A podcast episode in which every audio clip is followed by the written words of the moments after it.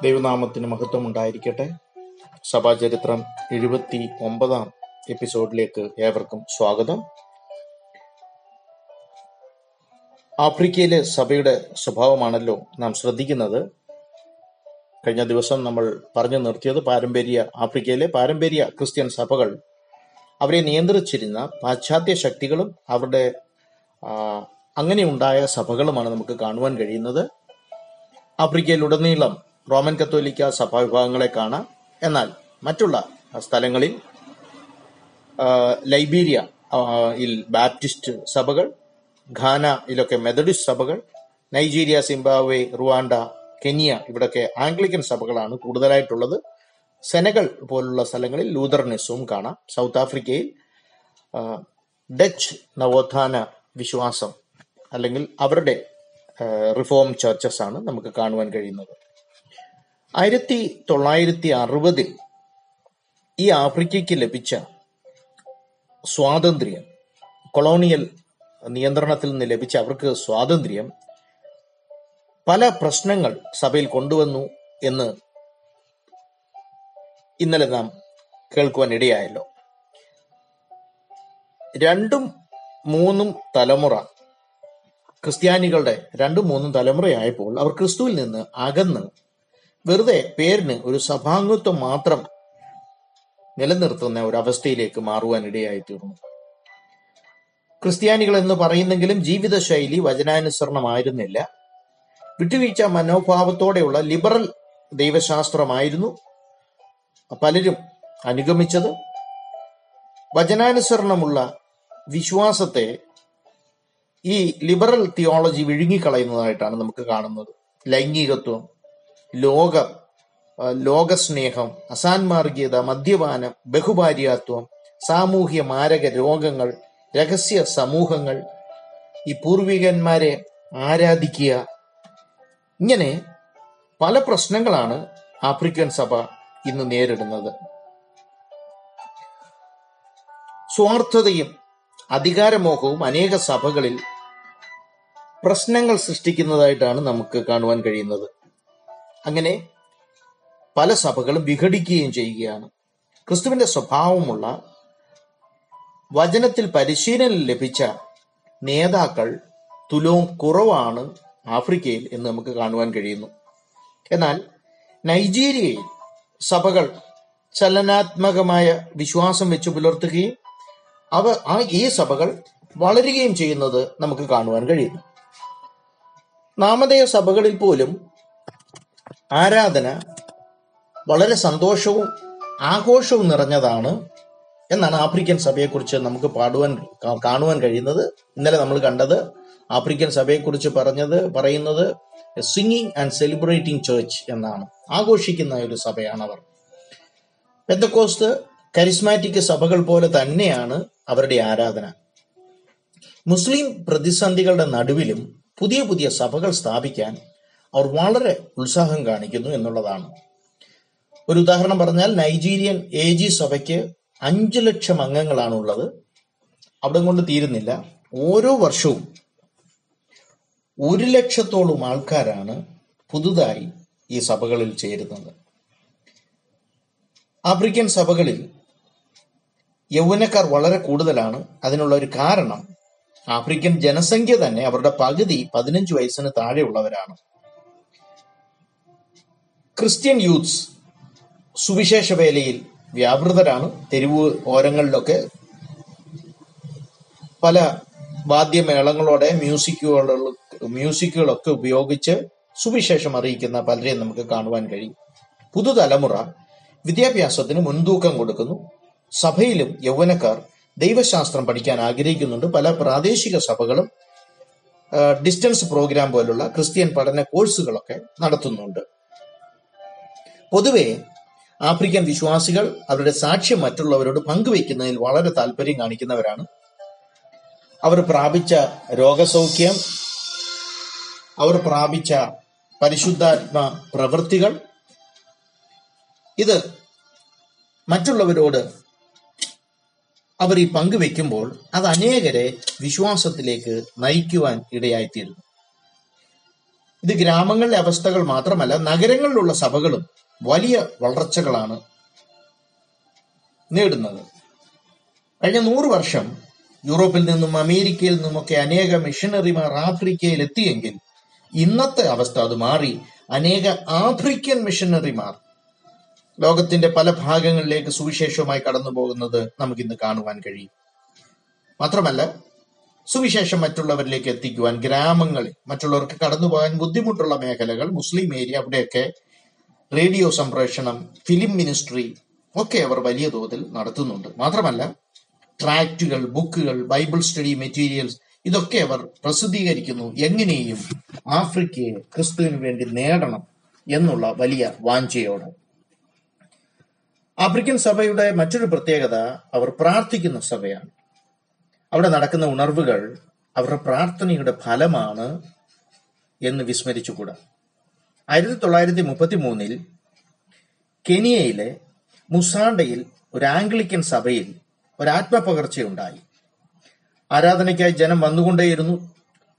തുടർമാനമായുള്ള ആരാധന.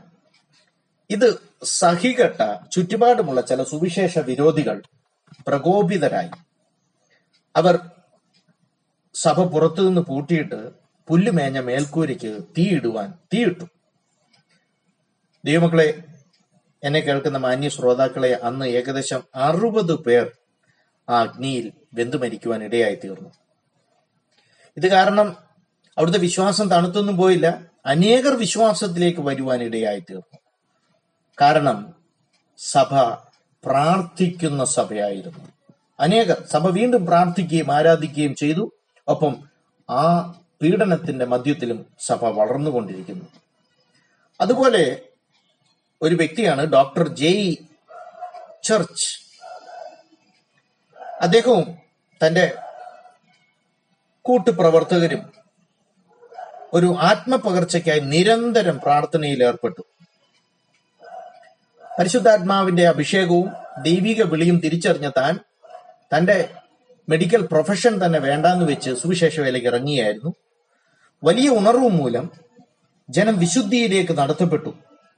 പലരും അവർ ചെയ്ത തെറ്റുകൾ മോഷ്ടിച്ചത് മറ്റു ചെയ്ത പാപങ്ങളൊക്കെ പൊതുവെ പൊതു മീറ്റിങ്ങുകളിൽ ഏറ്റുപറയുവാൻ ഇടയായി തീർന്നു മാനസാന്തരപ്പെടുവാൻ ഇടയായി തീർന്നു.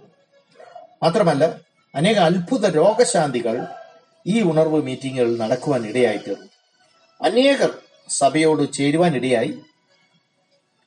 ഈ ഉണർവ് കെനിയ മുഴുവൻ വ്യാപിക്കുവാൻ ഇടയായി തീർന്നു. മാത്രമല്ല കെനിയയിൽ നിന്ന് അത് ടാൻസാനിയ ഉഗാണ്ട അങ്ങനെ മറ്റ് രാജ്യങ്ങളിലേക്ക് പകരപ്പെടുവാൻ ഇടയായി തീർന്നു ഉഗാണ്ടയിൽ ആയിരത്തി തൊള്ളായിരത്തി അറുപത്തിരണ്ടിൽ ചെറിയ ഒരു കൂട്ടം വിശ്വാസികൾ മാത്രമേ ഉണ്ടായിരുന്നുള്ളൂ. എന്നാൽ അവർ വലിയ ഒരു ഉണർവ് അനുഭവിക്കുവാൻ ഇടയായി തീർന്നു അടുത്ത എട്ട് വർഷക്കാലം എഴുന്നൂറിൽ പരം സഭകളാണ് ഉഗാണ്ടയിൽ സ്ഥാപിക്കുവാൻ ഇടയായത്. മനസ്സിലാക്കണമേ? മെമ്പാര എന്ന സ്ഥലത്ത് ഇരുപത് റൂമുകൾ ഉള്ള ഒരു വേശ്യാലയം നടത്തിക്കൊണ്ടിരുന്ന സ്ത്രീ രോഗസൗഖ്യം പ്രാപിക്കുവാൻ ഇടയായി തീർന്നു ആ ഉണർവിന്റെ ഒരു അനുഭവം ഞാൻ പറയുകയാണ്. അവർ വിശ്വാസിയായി അഭിഷേകം പ്രാപിച്ചു. അവർ അവർ ചെയ്തത് മനസാന്തരപ്പെട്ട് കഴിഞ്ഞപ്പോൾ അവരുടെ വേശ്യാലയം അവർ രൂപാന്തരപ്പെടുത്തി ഒരു സഭയാക്കി മാറ്റി. ഇതൊക്കെയാണ് ആഫ്രിക്കയുടെ സാക്ഷ്യം. കാരണം എന്താണെന്നറിയാമോ?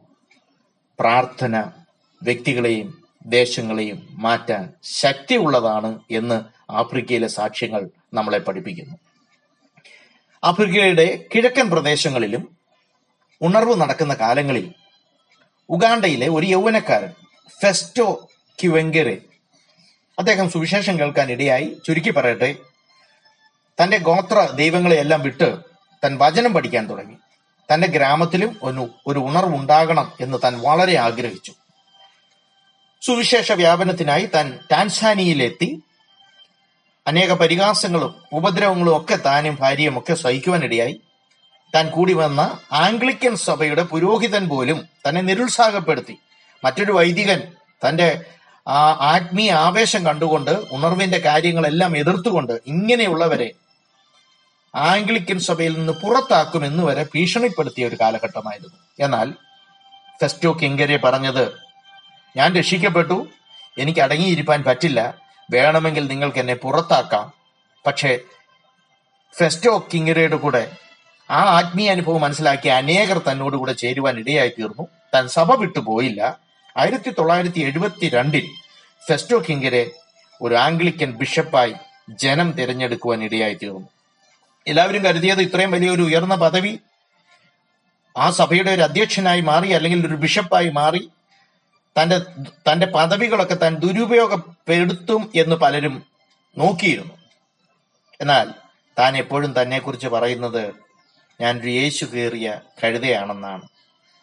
യേശുവിനെ കണ്ടുകൊണ്ട് അനേകർ ആർത്തു വിളിച്ചു.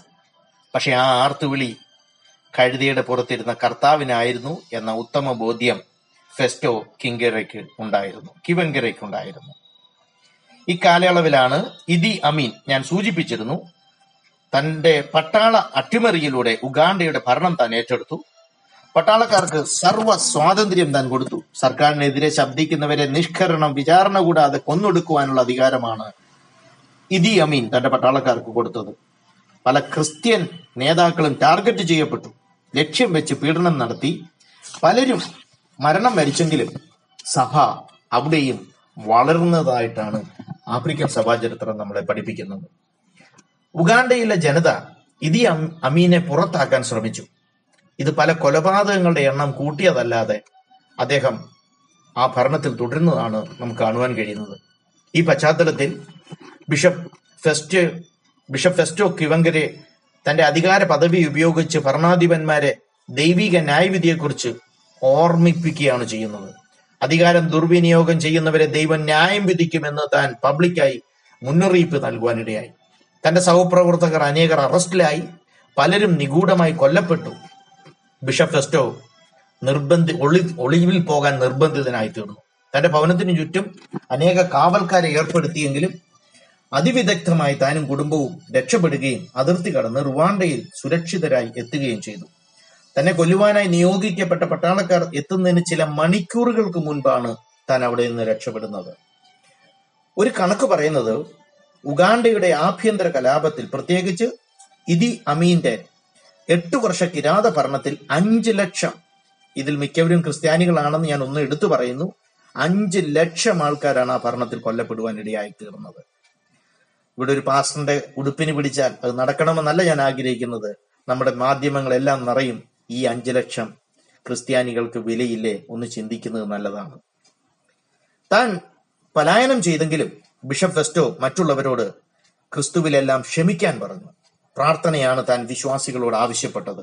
ഇതി അമീനെ ഞാൻ സ്നേഹിക്കുന്നു എന്ന് താൻ പൊതുവായി പറയുമായിരുന്നു. താൻ ഉഗാണ്ടയിൽ മടങ്ങിയെത്തിയപ്പോൾ വിശ്വാസികളോട് ആവശ്യപ്പെട്ടത് പ്രതികാരം ചെയ്യരുത് ക്ഷമിക്കാനാണ് താൻ തന്റെ വിശ്വാസികളെ പഠിപ്പിച്ചത്. ക്രിസ്ത്യാനികൾ പട്ടാളക്കാരോടും ഇതി അമ്മനോടും ക്ഷമിക്കണമെന്ന് താൻ അവരോട് അപേക്ഷിക്കുകയാണ് ചെയ്യുന്നത്. തന്റെ ശക്തി മുഴുവൻ ഉപയോഗിച്ച് സാമൂഹിക ദുരിതാശ്വാസ പ്രവർത്തനങ്ങൾ താൻ നടത്തി. ഒരു ഉണർവിനായി ജനത്തെ പ്രോത്സാഹിപ്പിച്ചു. തന്റെ അറുപത്തി എട്ടാമത്തെ വയസ്സിൽ താൻ മരിക്കുമ്പോൾ ലോകമറിയുന്ന ഒരു സുവിശേഷകനായും പാസ്റ്ററായും ഒരു ദുരിതാശ്വാസ പ്രവർത്തകനുമായിട്ടാണ് ബിഷപ്പ് ഫെസ്റ്റോ അറിയപ്പെട്ടത്. എന്നാൽ താൻ പ്രധാനമായും പ്രസിദ്ധനായത് തന്റെ പദവിയല്ല തന്റെ മാതൃകാ ജീവിതവും ക്ഷമയ്ക്കായുള്ള തന്റെ പഠിപ്പിക്കലുകളുമാണ് തന്നെ ലോകമറിയുന്ന ഒരു നല്ല വ്യക്തിത്വമാക്കി മാറ്റിയത്. ഇങ്ങനെയുള്ള ആത്മീയ നേതൃത്വം ലോകമെങ്ങുമുള്ള ക്രിസ്ത്യാനികളെ ഓർമ്മിപ്പിക്കുന്നത് ഉഗാണ്ട അവിടുത്തെ സഭ പീഡനത്തിൽ വലിയ ക്ലേശം അനുഭവിച്ചെങ്കിലും ക്രിസ്ത്യൻ മാതൃകയായ ക്ഷമ അവർ വെളിപ്പെടുത്തുവാൻ ഇടയായിത്തീർന്നു. ഇങ്ങനെയുള്ള ക്ഷമയും സ്നേഹവും മാതൃകാ ജീവിതവുമുള്ള ആഫ്രിക്കയിൽ അനേകരെ സുവിശേഷത്തിലേക്ക് ആകർഷിക്കുവാൻ ഇടയായി തീർന്നു നമുക്കൊരു നിമിഷം ആഫ്രിക്കയ്ക്കായി പ്രാർത്ഥിക്കാം. ദൈവത്തിന്റെ അത്ഭുത പ്രവർത്തികൾ അവിടെ നടക്കട്ടെ. ഇന്നും ഇരുട്ടിൽ കഴിയുന്ന ജനക്കോടികളുണ്ട് അവരിലേക്ക് സുവിശേഷത്തിന്റെ വെളിച്ചം കൊണ്ടുപോകുന്നവരെ ഓർത്ത് നമുക്ക് പ്രാർത്ഥിക്കാം. ദൈവം ആഫ്രിക്ക അനുഗ്രഹിക്കട്ടെ. കേൾക്കുന്ന എന്റെ മാന്യ ശ്രോതാക്കളെയും ദൈവം അനുഗ്രഹിക്കട്ടെ. ആമേ